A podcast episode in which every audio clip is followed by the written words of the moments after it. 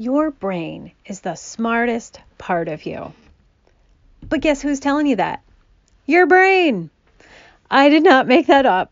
I think it's kind of funny though. But um, I heard another comedian say that a long time ago. I would love to attribute it properly, but I don't remember that person's name, unfortunately. So if you hear it, don't think that I'm stealing it. I'm just using it here to help.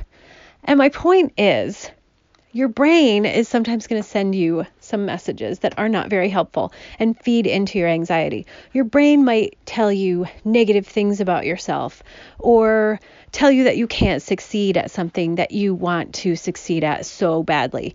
And just remember that you've got heart and you've got intuition and you've got your your gut feeling, you know, and you can override your brain if it's safe to do so, and um, dismiss what your brain has to say if it's making you anxious, and make your decisions from another place.